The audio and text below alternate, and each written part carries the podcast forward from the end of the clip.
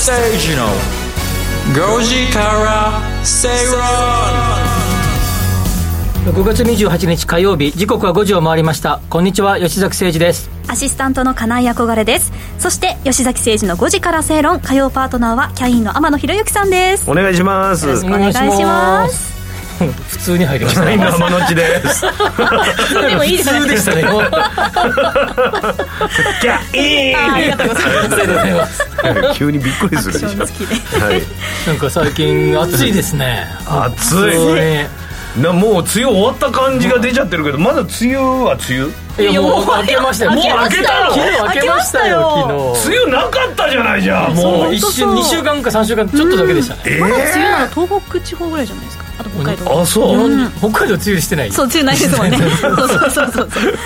すっごいごいですよ。えーじゃあもう暑いじゃんずっと。そうですもう今後。そうですよ。今週なんかもうずっとカンカンねでピーカ6ン月でまだもう38とか言ってたよね。ね言ってましたはい。言ってました、40度超えたところもありましたもんね。もう6月で？群馬県とか超えてましたよ。そうですいやもうロケとか恐ろしい。ですあー外ロケそうですね。でもそんな時になんか憧れちゃん全然涼しそうな顔してるけどどうしたの？これですね。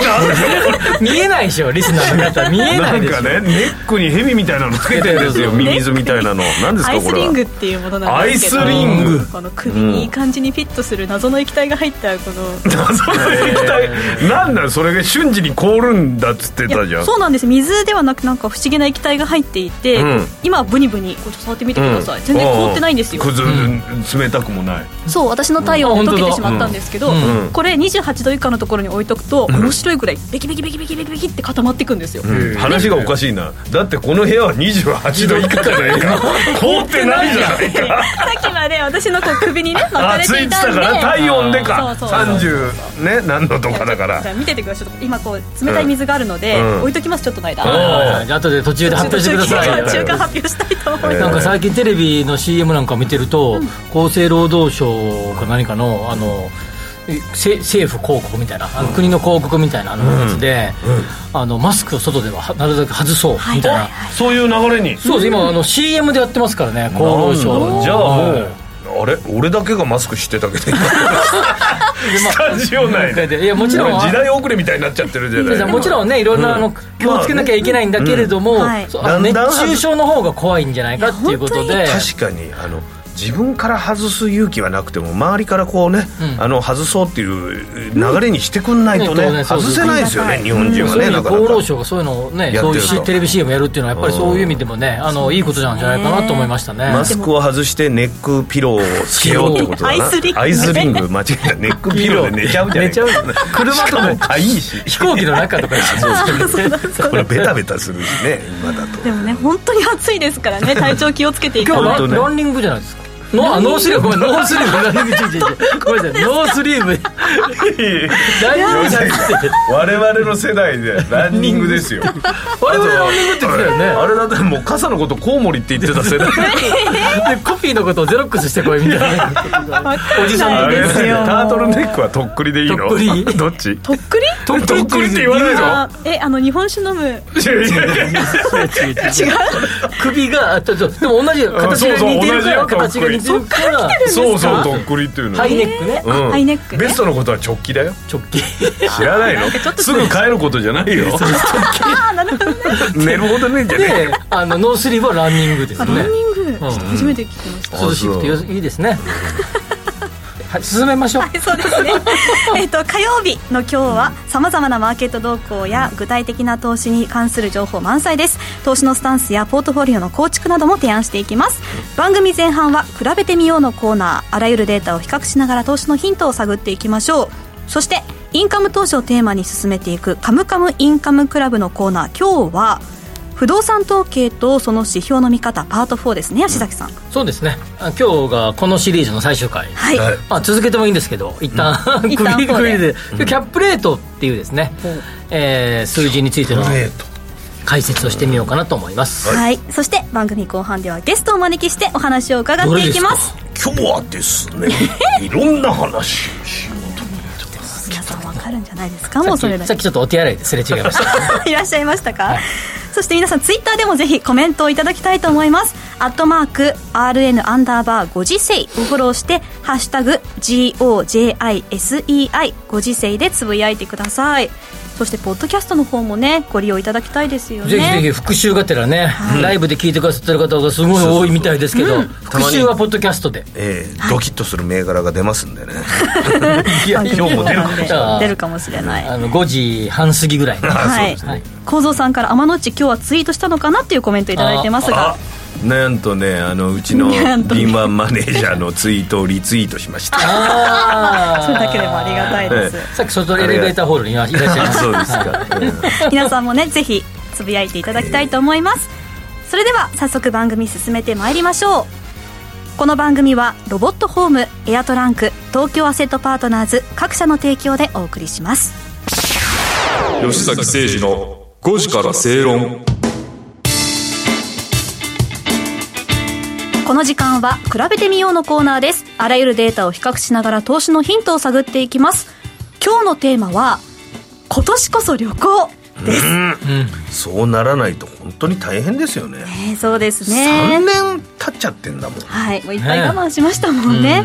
えビッグローブが最近の円安物価上昇に関連し、お金に関する意識調査を実施しました、そして主に旅行に関する調査結果を発表したんですがどんな調査かと言いますと全国の20代から50代の男女1000人に最近の状況を鑑みて旅行したいと思うかというアンケートを取ったそうなんですね、そうしたところ国内旅行をしたいややしたいと回答した人が全体の67.2%そして海外旅行をしたいややしたいと回答した人が32.6%という結果になりました。はい。国内旅行およそ7割海外旅行およそ3割の方がしたいということなんですがこの結果聞いていかがですか？そりゃみんな旅行したいでですすよよね。ねですよね。我慢したもんね何年間も。で旅行のその観光とかホテルああの観光業でホテル業の方々とかね、もう今年の夏もダメだったら本当にやばいぜぐらいの勢いだったと思うんで。そうですよね。ですよね。そこで1人当たりどれくらいの予算をかけられるかなというアンケートもあったそうなんですが、国内旅行は2万円以上3万円未満、うん。海外旅行は10万円以上15万円未満が最多最多だったということですね。じゃあ23万ってことだみんな。国内だとそうですうん。ね一人当たりっていうことね。1人当たり。うん。あでもちょっと奮発してるのかなやっぱり。うーん。なんか3万円っと。家族で3人家族だったらまあざくっと10万ってところ。そうですね。9万円ってこうん。うん。うん。とねまあやっぱり今まで行かなかった分ちょっとね久しぶりだし、うん。少し出してもいいんじゃないかって思う方もねね。多いかもしれませんね、どうですか？旅行に旅行したいって思った時何を重視しますか？何？うわー迷うな飯の充実。うん。あとま周りまあの眺望とかはねもう部屋に入ったらあんまり見ない子 ホテルからの？オーシャンビューとあれでそんなに値段違うんだったらみたいなのはあるけど。ただせっかく旅行行ったぐらいは外も見たいか、まあでも外出ればいいから 外出ればいいからね。でもなんか旅行する時に、あのいろんな方々の話を聞いてると、はい部屋を重視して部屋からで、あんまり出ないパターンの人もいれば。人もいますよね、うん確かに。で部屋はやっぱりこうあの寝るだけっていうか、うん。あのきあの置いとくだけ荷物を。そうすると周りのなんかいいろんな遊ぶ施設がね、うん。っていうか方と例えば、えー食事もホテルや旅館の中でしたいタイプと、外出て、その街の雰囲気を味ない味わいながら食事をしたい方とやっぱ2パターン分かれると思うんです。どっちですか？素泊まりパターンもあるのか。あそうそうそう。その外で確かにその周りがすごい名物があって美味しいものがいっぱいあるんだったら、あの素泊まりでいいかもね。あの九州とかなんかも鍋もあってラーメンもあってなんつったらもうそうするとホテルで食べるよりは絶対ね旅館とかで食べるより、うん。そんな感断然素じがするね泊まり派です私は。素泊まり派です、はい。バタバタガガツガツ遊びたい派。本当にできる限りこう荷物置いてもう速攻出ますね。地方の名店とかあるもんね。ね。そうそうブラブラ散歩しながら見つけるみたいな、その2つに分かれる中でどっちがどっちってことじゃないけどでも、はい。多分今の憧れちゃんがお話しされたような、やっぱ街に出ての方が、まあ、地域の活性化にはなるよね。あ確かに。確かに。だから例えばひあ例えば飛行機に乗ってって、えーナショナルチェーンのホテルに泊まったとしたら、結局地元のお金は落ちないですからね。ああそうか。関係ないですもんね。結局親会社の方に行っ親ちゃってるから。会社っていうか、まあ、あの航空会社っていうのは基本的には東京の会社ですよね、そっか、そこまで考えてなかったけどそう考えた時やっぱり今の憧れちゃんパターンの方がやっぱり地方活性にはつながりますよね。そんな志も持って持って旅行に旅行こうと。やっぱりやっぱす まあでもその地域に根ざした温泉旅館などは、はい。当然そこで食べてくれくださった方が地域の活性化につながるっていうことになるかもしれないですね。うんうんね、地元の食材とかを使って使ってね。提供してるところも多いでしょうしね、最近旅行とかしましたか？最近ねあの日帰りであの鎌倉ね行きましたよ。いいですね。とんでもない人ですね。ああそうです。今。もうそう13人じゃなく13万人ぐらいいるんじゃない？鎌倉の10鎌倉あー。じゃあ大河ドラマね。のそっちでかけたんですよ。わかりますよ。わかりづらかったあ一瞬ふっと思いましたけど。なるほどと思ってえ僕でもこの間温泉にちょっとあのー行きましたけどあのーそれはちょっと用事も兼ねて行ったんですけど、ちょっと一日だけ参りして、あのー溜まってた原稿があったんでこっそり書こうと思って、文豪文豪みたいな。かっこいいですね。一人で一日行って、後でまあ合流するみたいな形しましたけど、やっぱ本当に平日の誰もいない中で、ポツンと。ああでも集中できそうじゃん集中できて、そう。まあそれでなかなかできないね。意逆に。外意外意外と。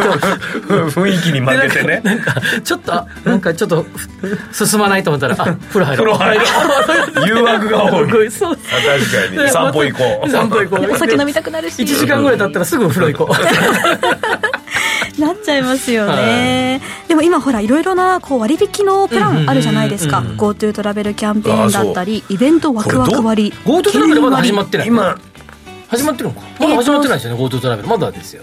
県民割ですね。県民割とか、うん、都民割は。都民割とか地域割みたいなやつが GoTo はまた違う GoTo はまた違う。国全体を挙げてやるやつですから、ね、そうですね。県民割が7月14日まで延長決定そうですね。それはいろんな県によって決められてるはい、枠14日とか言いつつも東京都は7月31日までだったり、まあ、その場所によってブロックによって。都民割ってまだ使えるの？そうですね。県民割じゃない。あそっかそっかそうですね。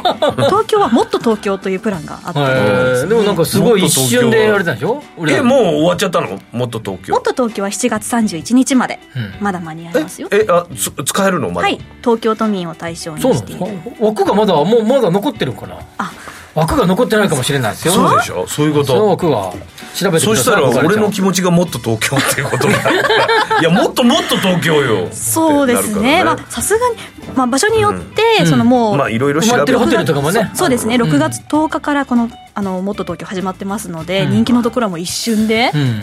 まずは為替もあるから国内を盛り上げてっていうこそうでとですすよね。いや絶対そう思いますよ。まず国ね内盛り上げて、うその地域にお金を落として、うんそれでまずあの国内の景色を通常に戻していくことがね。ねうん。そうまあ、月に12回沖縄に飛行機に乗って行き飛行機で船で行く人はいないけど 飛行機で行きますけど。あの飛行機の座席の感じ見てたらまあまあ埋まってきてますよね、はいあのーその時間帯この時間帯ってまあ混むだろうなっていう時間帯は結構もう、あのーほとんどいっぱいみたいな感じになってますね。ラウンジとかで待ってると、ラウンジが人が溢れ返ってたりとかしてそうですか。懐かしい景色だなとか思いながらね嬉しいような、ね、ちょっと嬉しいようなですかね。ちょっとドキッとするよね。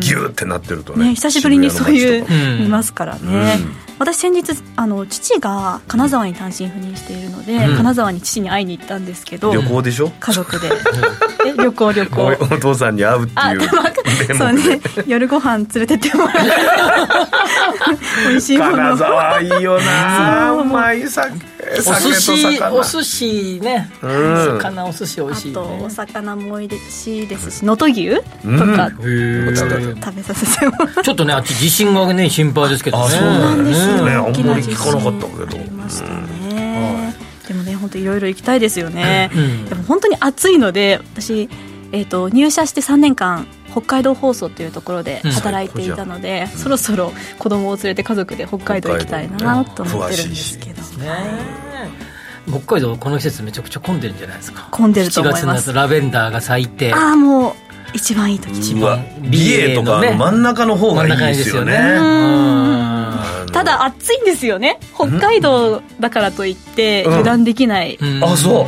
結構。涼しくないの北海涼しい日もあったりもしますけど、うん。まあ、それ東京と同じように結構暑いん道です都内の暑さ異常。この間びっくりしたのがね、俺車乗ってたらドライブレコーダーが録画できなくなりました。車内の温度が高くて、もう暑すぎて。へー。あのちょっとね、駐車場止めてたら、もうそんな状況ですよ家電が。確かにあでもね、なんか結構いろんな、えーお例えばホテルや旅館も、えーこのコロナモードだった時に人員を削減したりとか、要は少人数で回すようなオペレーションに変わってたりとかして、人が一気にこうドッと増えるとですね、なかなか人は受け、え来てくれるんだけど、あの回せないってあいうーこっちに人員が足りなかったりとか。足りてない一回こう、まあ、やめていただいたりとか一回こうね削減したりとかしているので。ね。追っつかない追っつかない。同じようなパターンはレンタカーとかもそうで、レンタカーレンタカーもやっぱり数ずっと保有してても全然もう出なかった。回らないから。回らないから。手放す。ね手放す。でそれが急に来てもですねそのなかなか急に買えないというような感じになっているということでおそらくですねそういう僕はあの北海道沖縄どちらも行かれる方とても多いと思いますけどレンタカー会社ありますねまあどっちも。どちらもレンタカーがないと結構厳しいじゃないですか。観光客の方々は。地元の方は別として、はい、北海道なんか絶対借りる、でも沖縄もほとんどレンタカーで皆さん移動されますから、そう考えたらこういう場所にここ今年の夏に、えー旅行を予定されている方はまずレンタカーを抑えるっていうのは意外と大事だと思いますね、わあ吉崎さんいい情報。レンタカーを抑えてからっていうあのいろんなものを選んでいく方がいいんじゃないかなとね、賢く旅行するためにはねこういういろんなプランもありますし、チェックしてあとレンタカーのちょっとレンタカーの株価も一応チェックします。ねチェックすることがたくさん。需要が増えるんででもそうこう言っててもそうするとあの航空会社の株価がこう来て上がってくるのかなと思いきやそんなことないですよね。ね。僕も同じようなみこしをやってね、ええ。全然伸びないから焦ってますけどもね。なんですよね。やっぱり、あの、二つのね、二大航空会社。会社が。そんなに株価上がってこないんですようね。僕も結構、あの、お好きで、あ、お好きでというか好きで、そこ株持ってますけど、もうちょっと来てくれよっていう感じがしますよね。なるほどはいはいはいはい。でもねたくさん我慢しましたから今年こそは旅行していきまとにかくねまあスタートじゃないですかこれが。リスナーの皆さん、とにかく、今年の夏は、ちょっとでもいいから旅行行こうよ、ね。出て、わーっと騒騒ごうよと。ね。あの、コロナのね、対策をしつつですけどね。ね気をつけながらアイスリングもね熱中症対策おすすめそれで すよは憧れちゃんに任せておきます。お知らせの後はカムカムインカムクラブのコーナーです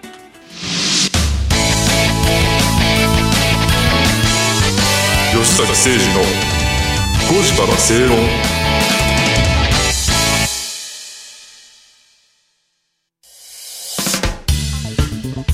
お聞きの放送はラジオ日経です。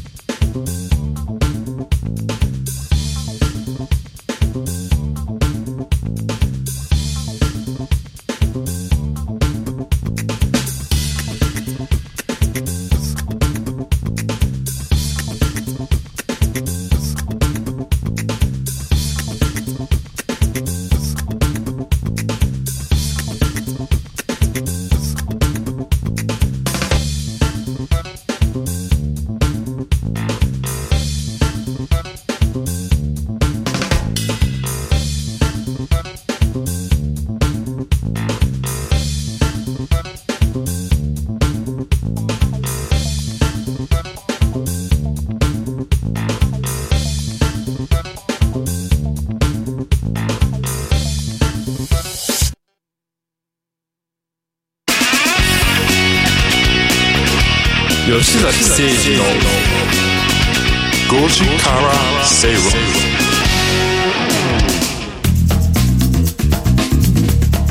ラジオ日経吉崎誠二の5時から正論をお送りしています。この時間はカムカムインカムクラブのコーナーです。このコーナーでは資産形成に重要なインカム投資をテーマに不動産や株式投資など投資商品の情報やニュースをご紹介していきます。今日取り上げるのは不動産統計とその指標の見方パート4ということですね。吉崎さん解説お願いします。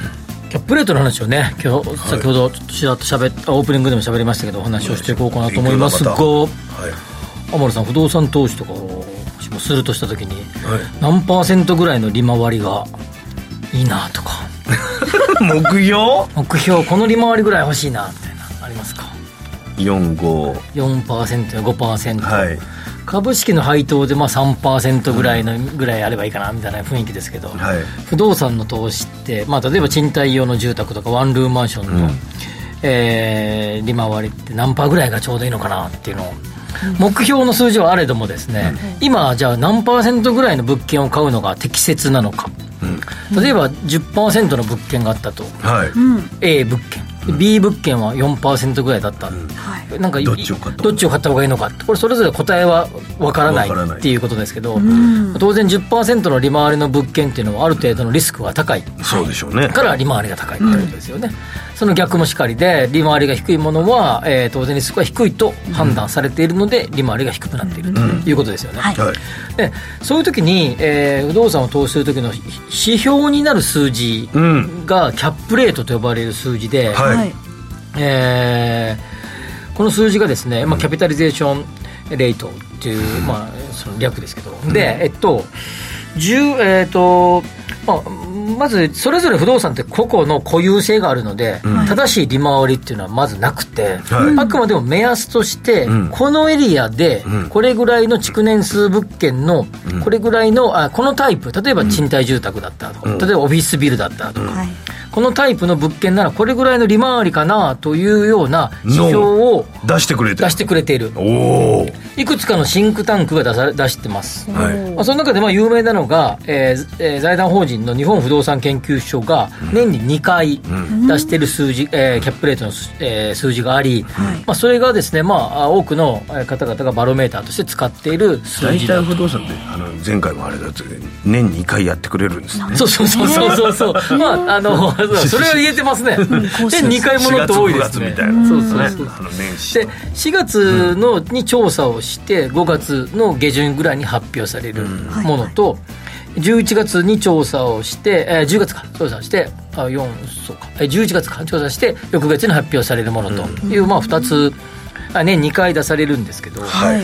でこれがまあキャップレートっていうことは、まあえー日本語に直すとどうかな？投資家による期待利回りみたいなイメージ、うん。の平均値というか、まあ、期待利回こんなそうですね平均値、そうですね、っていうような感じです。でこれは、えーこの調査は、えーデベロッパーさんとかお金を貸してる企業さんとか、不動産のアセットマネージャーみたいな会社とか、まあ、そのような会社の方々にアンケート調査を行って、あなたの会社って今これぐらいのこんな感じこんなどれどれぐらいの利回りでちょうどいいと思いますっていうのを聞いてですね、まあそうするとうちはまあこれだ4.2ぐらいかなとかいう回答をしてですね、まあ、それを、まあ、あのめこれめっちゃ大雑把喋ってますけど、まあ、ざっくりとそれを集計しはいはいえーまあ、この例えば城南エリアだったらこれぐらいかなと。どこどこだったらこれぐらいかなっていうような利回りを出しているってことです。でこの時の、えー利回りは、えー NOI ネットオペレーティングインカムの略ですけど NOI これは純収純収益ですね、えー家賃の、えー、と不動えー賃貸住宅で言えば家賃から管理費とか修繕費など、まあ、そういう経費を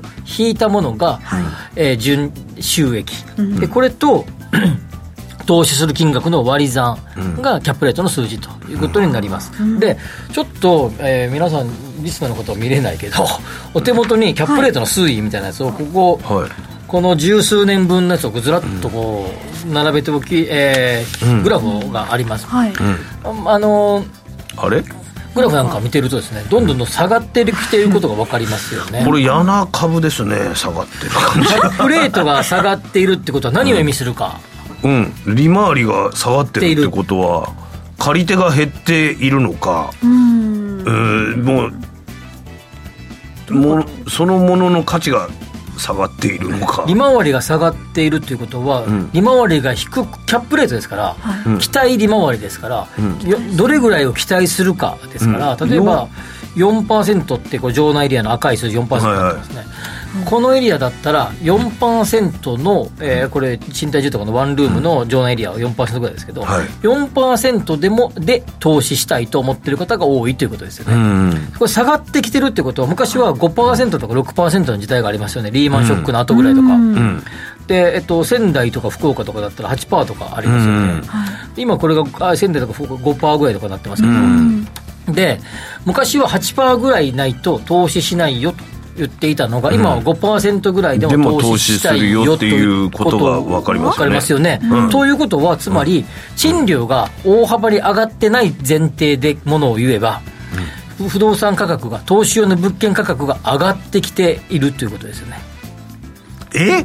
ちょっと待って。上がってる？で10万円の賃料がありまして、うん。1年間で120万円です、はいそれを、ん。えー2400万のワンルームマンションだったら、えーっと5%かはい。の利回りですよね、ん。これが4%になってつまりこれがそうん。値段が上がったらわ割り算的には低くなります。低くなる。ですよね、ああつまり、その利回り利が下がってんのにえーまあ期待値だから期待値というかこれぐらいでみんながやるよっていう数字だからはい。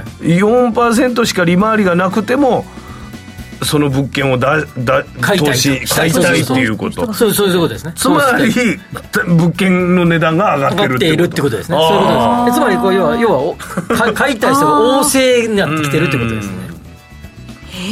100えっとさっきのえっと3600え月10万円の物件の1年間の年、えー家賃は120万、はい。もちろんちょっと経費とか除いて考えてですね、でこれが100万、えー10万とすれば120万、5%の利回りだったらその時の物件価格は2400万、うん。えーこれが3%だったら、えー、3600万か。はい。ってことになりますよ。ね、それが値段が上がってきているということですよね。つまり全部が上がってる今今すごい上がっていいるってことがよくわかりますよね。つまりあそれでも投資をしたい方が増えているということですよね。ささっきのあ3%、3.3%か。それは何でしょう？不動産人気投資の人気が、まあ、ずーっと、えー変わってない、これ、キャップレートの推移を見てると、コロナのショックの時どうだったかっていうと、横ばいですよね、これ、数字見ると。うんあんまり変わってそうない、ねつまりコロナショックがあった真っ只中でも、投影資欲はそれほど受けてそないれほどどころかか、ほぼほぼなしなしなし。ですね。全国的にないですね。不動産の人気がやっぱりと不動産投資の人気が冷めてない、でさらにコロナが一旦落ち着いたら、また再び下げモードに入っていることが分かりますよ。やっぱり外食だなんだとかでもやっぱり家賃って本当に手堅いっていう印象があったんでしょうね、これ今あのめあのお二人が見てるのは住宅のやつですけどちょっとオフィスとかは若干キャップレートが上がりました、うん。やっぱ少し、えーあ投資空きが出たりとかしてうん。投資意欲が落ちた、うん。あるいはビジネスホテルなどもちょっと、えー落ちました。でもあ上がりじゅ上がりました。うん、住宅は。住宅は全然変わらない。コロナのど真ん中の時は変わらなかった、えーだいぶ落ち着いたらまた再び下がりモードになっているということになりますこれどんどん下がっていくんですかね？ただですねこれねうまみがどんどん減っていく感じもあるからね。あの今日今日この瞬間は分からないけど大体、えー、J リートの、えーりり全体平均の利回りが3.6から7ぐらいだと思うんですけど、それよりか下回ることって住宅ではあんまりないですね。あそうなんね。あの銀座のど真ん中のうんすんごい一等地のなんかあの超高級ブランドが入ってるようなビルとかはもっと低い利回りで取引されてますけど、まあ、住宅は大体、えーそこがあのさっき言ったえー J リートの平均利回りぐらいを見とけば一番低い感じかなという感じがしますので、まあもうちょいいくかもねっていうような感じですかね。すごい。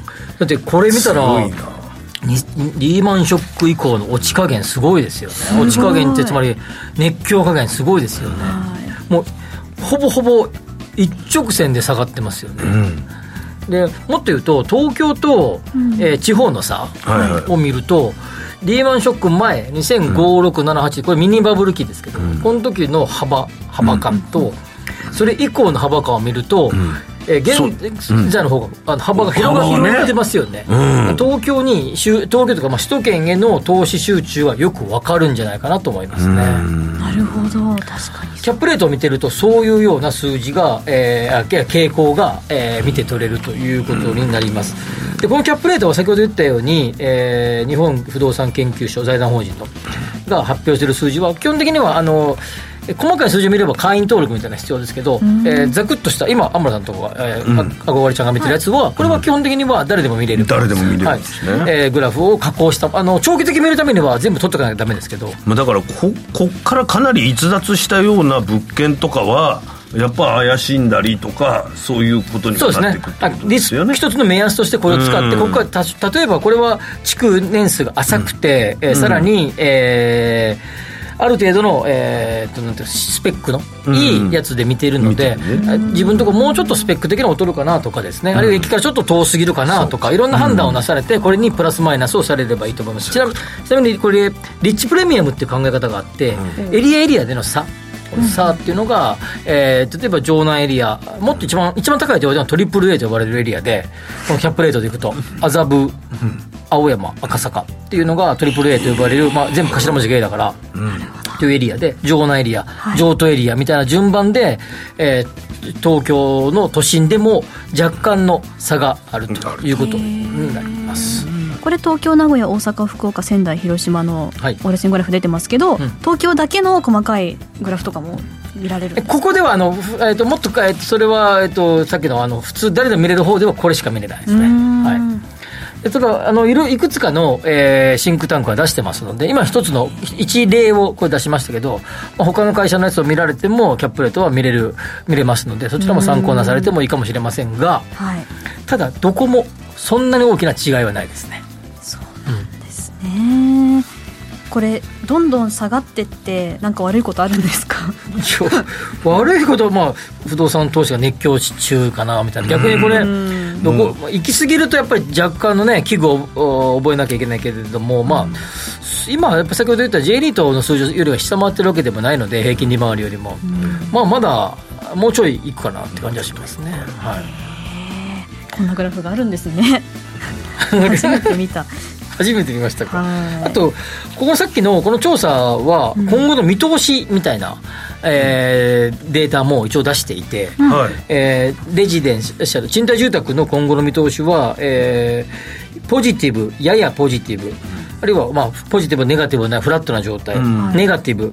えーとてもネガティブ。あややネガティブ、えーネガティブっていうふうに分かれてますが、なんと2024年ぐらいまでは、ほとんどが、えーポジティブかややポジティブですね、24年ぐらいまではこのアンケート調査ですよ。名付けもあるってことだ。でさらに25年26年はどうかなっていう調査を見ると、まあ、ポジティブでもネガティブでない、まあ、フラットな感じっていうか多少増えますけれどもポジティブやややポジティブっていうのがまだ過半数以上ですのでこの不動産投資を専門としてるあるいは、えーお金を貸したりとかしてる会社から見ればですね、えー24年ぐらいまではが硬いんじゃない硬いんじゃないかと見ていると、あくまで僕の意見じゃないですよ。このデータではそういうふうな意見になっていると。えーいうことになりますがじゃあ僕の意見どうかっていう最後に言っておくとですね、僕もまだもうしばらくはこの同じような感じの意見で、えーその5年後10年後は分からないけどあと,、あと少なくともここに出てるような2324あたりぐらいまではお金利に日本の、えー政策金利で大きな動きがなければ、今のようなムードは続くんじゃないかなと僕も考えていますありがとうございました、えー今日取り上げた内容に関しましてはインカムクラブと検索してホームページでも確認してみてください。さあお知らせの後はゲストをお招きします。吉崎誠二の5時から正論 Accurate Communication Line 500不動産 DX を推進するロボットホームは DX 統合支援サービスとして IT を掛け合わせた不動産開発や運用経験を活用したさまざまなサービスを展開しています。その中でもレジデンスキットは不動産オーナー入居者管理会社など不動産に関わる全ての人のための IoT を活用した新しい形の賃貸経営プラットフォームです。入居者には IoT を活用したスマートな暮らしとサービス。オーナーや管理会社には連絡や煩雑な業務を簡単に一元管理できるシステムを提供。業務効率化を実現し不動産経営の自動化に取り組んでいます。住まいのテクノロジーで世界を変える。ロボットホーム。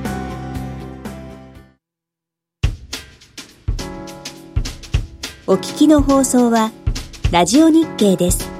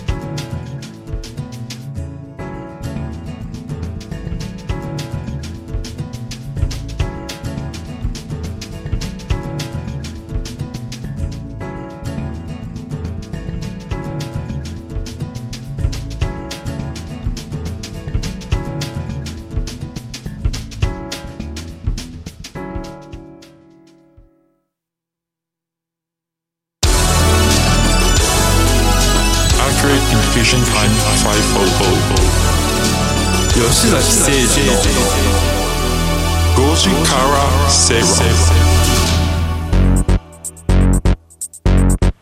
ラジオ日経吉崎誠二の5時から正論をお送りしています。火曜日のこの時間はゲストをお招きしてお話を伺っていきます。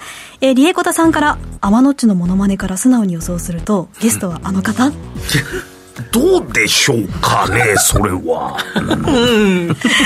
今日はラジオ日経鎌田記者です。よろしく。鎌田でございます。よろしくお願いです。左に、左に天野さん、右側に鎌田さんいらっしゃるんですけど、どっちが喋ってるのかよくわかんないそんなサラウンドみたいなことにはなってないだろ鎌田がやらしていただきます。自分で自分のモノマネしてます。もう、あの、どんどん頑張っていきましょうね。よよろしくお願いします。川さん今日ね、えぜひあの皆さんリスナーの方も聞きたい。と思ってるのは、あの日本の株式はい。もっともっと上がるのと、日本の株は下がらない。強さってい。うようなところでアプローチしたい。なと思い。ます。ええなんかね、日経平均見てても2万6000円をを切らない。なってい。う感じだし、まあ、ば爆上がりしないけど、あ爆上がりしないけど、大きく下げることもない、なんとなくこう、投資対象とすれば、ちょうど今いい時期なんじゃないかなみたいな雰囲気があるんだけど、鎌田さんの見解どうですか？下がらないっていうような下がりにくいっていうところが日本株の強みです、これもうねえーロジックですごく分かりやすいんです、あのアメリカ株ナスダック総合指数ってまだ下がるかもしれないなっていうぐらいすごく30%以上下がってるじゃないですか。それで日本株っていうのはそんなにあの今年に入ってから下がってない。でこれはアメリカ株の方が利益と比べて高い水準までガンガンガンガン買われたからですね。えー。あの、要は、利益に対して株価がどのぐらいの水準まで買われてるっていうので、えーよく PER っていうね、基礎的えー投資尺度があるじゃないですか。あれで30倍、40倍まで買われるっていうような形に、あの、アップル、アマゾン、マイクロソフトっていうような会社がガンガン買われたんですよ。ね、アップル、アマゾン、マイクロソフトなんかで、それらで、まあ、日経平均、日本株よりも時価総額が大きいっていう状態までね、そうやって買われたっていうのが去年の歴史ですよね。で、日本株はそこまで買われなかった。なので、そんなに、反動がないわけですか。そう。利上げがでこれからねこの下半期も、えー7月から12月まで、えー、1.75%、政策金利は上がる見通しですよ。今政策金利。アメリカがね。そうアメリカの政策金利、今1.75%がちょうどある、これが4回、えー7月から12月の4回で1.75%もう1回全部4回で上がる、で3.5%になる、っていうようなそういったお金のコストが上がって流れるお金の量が少なくなると40倍の PER の会社が20倍まで下がっていく、でそれで株価が下がる、めちゃくちゃ買われてたのが急に買われなくなるから。そうです。それでもう逆に下がっていってしまう。ね。はい。それが今の株価調整の本質なんですね。はいで、日本の株も、いわゆる半導体製造装置メーカーでね、しょっちゅう、えー買われてた株っていうのは、これめちゃくちゃ下げましたよ。あの、PR40 倍まで買われた株が30倍とか20倍とかまで下がっていく過程で、それで株価が下がる。でも、ずっと PR10 倍だった株は、いきなり5倍になったりしないんですね。うん まあね だから下がりにくい。日本株は全体、えーアメリカ株よりも下がりにくい。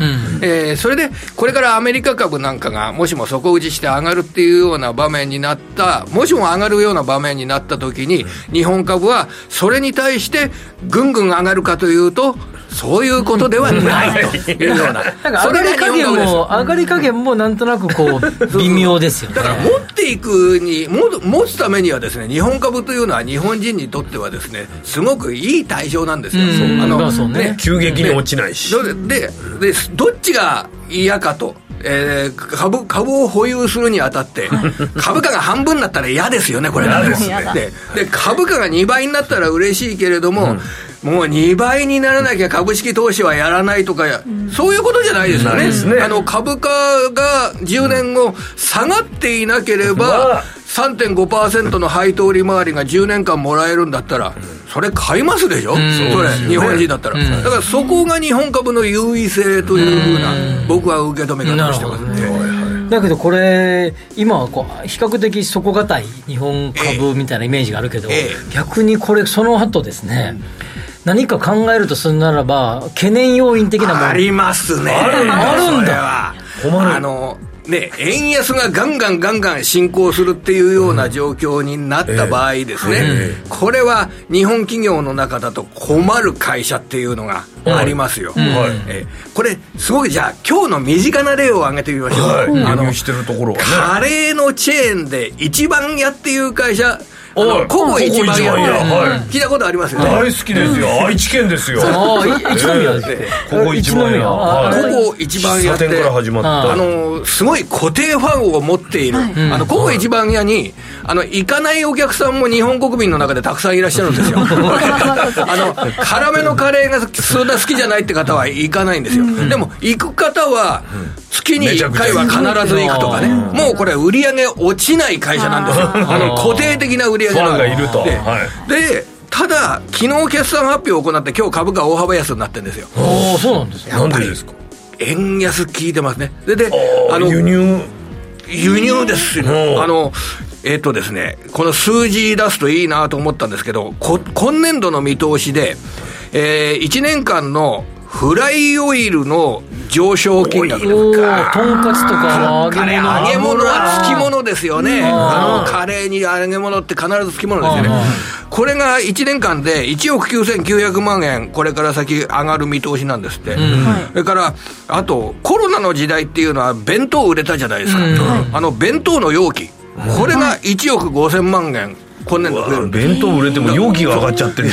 だから原価だけじゃないですね、あの容器がふ上がる、あれ、プラスチックの容器とかってえらい上がる、それからチーズ、チーズが1億2000万円上昇するんだって、そんなチーズ入れる人多いんだ。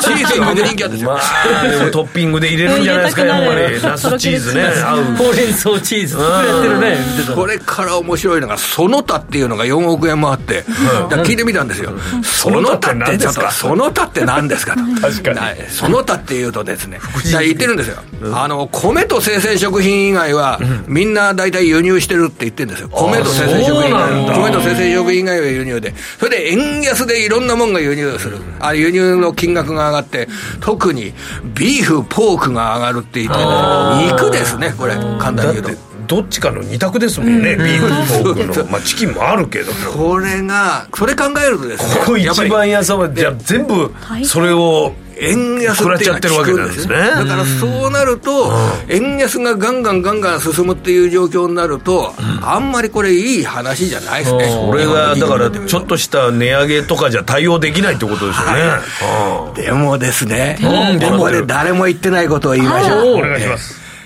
原価が下がるものがある。去年も今年も1億円以上下がっているものがある。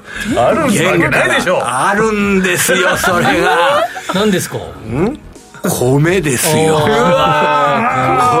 年度、米の原価が1億5000万円減るんですって。米の価格が去年も今年も下がってる。ということは牛丼屋さんとかバランス取れそうじゃないですか。牛肉が高いけど米が安くなる。これね、実はですね、日本の外食産業の救世主っていうのは、ライス。米なんですよ。米が上がらない。こだグローバル、今はだからグローバルで、えーしいろんな価格が上がってるっていうのがインフレの要因ですよね。で、日本っていうのは人口が減少して需要が少ないんで、米っていうとやっぱり日本固有の文化を象徴するようなもんですよね。米いっぱいいっぱい外から輸入するような商品じゃないですよね、米っていうのは。内むしろ生産余剰してたぐら。いだだかから。ら上がらない。これあんまりここが底堅い感じが。これあまり大きい声で言うと、そんなにね、あの、そニュース、そのニュースを好きじゃないっていう方方もも、日本にはね、あの、すごく、その米の価格が上がらないってことで苦しんでる方がいらっしゃるので、あんまりこんな言い方しない方がいいとは思うんですけれども、ただ、あの、日本という企業が、そして日本国民が生活していく上で、値段の上がらない米ってものを財産として持ってるっていうのは、これは、すごく大きいことですよね、これはすごい。これがもしこうお米が輸入米が大半だったら、もう日本は全部直撃しちゃうってことですもんね。食がね、あのもう今今以上の,、あの食料価格の上昇に苦しむところですよね。いや本当ですよね。だからやっぱり今の本当政府としてやるべきことっていうのはお米をいっぱい食べましょうっていうような、そういったことがあの必要かもしれませんね。米のパンとかね米粉のパンとか。ありますあります、うん。それこそチーズが高くなるから米粉を使ったチーズを開発している会社とかあるっていう、へえ発そうなんですか。非常にそれは、あの、米の農家の方々などのための利用意義な話ですよね。そんなに懸念要因はそんなめちゃくちゃいっぱいはないとそのまあ、米に限ってはですね。円安がどこまでいくかそれ次第あだの他の国と比べると、僕はあの下値のと乏しい株式市場なんじゃないのかなと思ってます。強い底堅いっていうことはい、はい。まさにそうか米がありがとうございます。ありがとうございました。本日のゲストはラジオ日経鎌田記者でした。ありがとうございました。ありがとうごありがとうございました。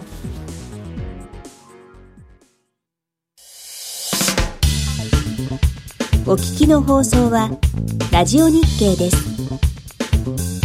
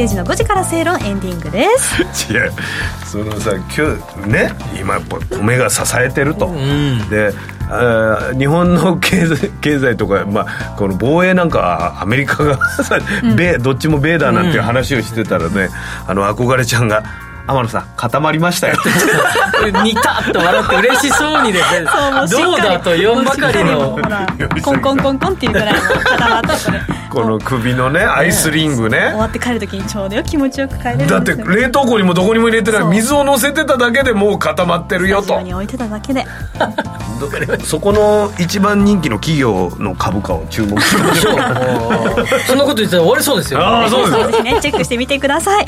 この番組はロボットホームエアトランク東京アセットパートナーズ各社の提供でお送りいたしましたここまでのお相手は吉崎誠二と天野博之と金井憧れでした。明日も夕方5時にラジオ日経でお会いしましょう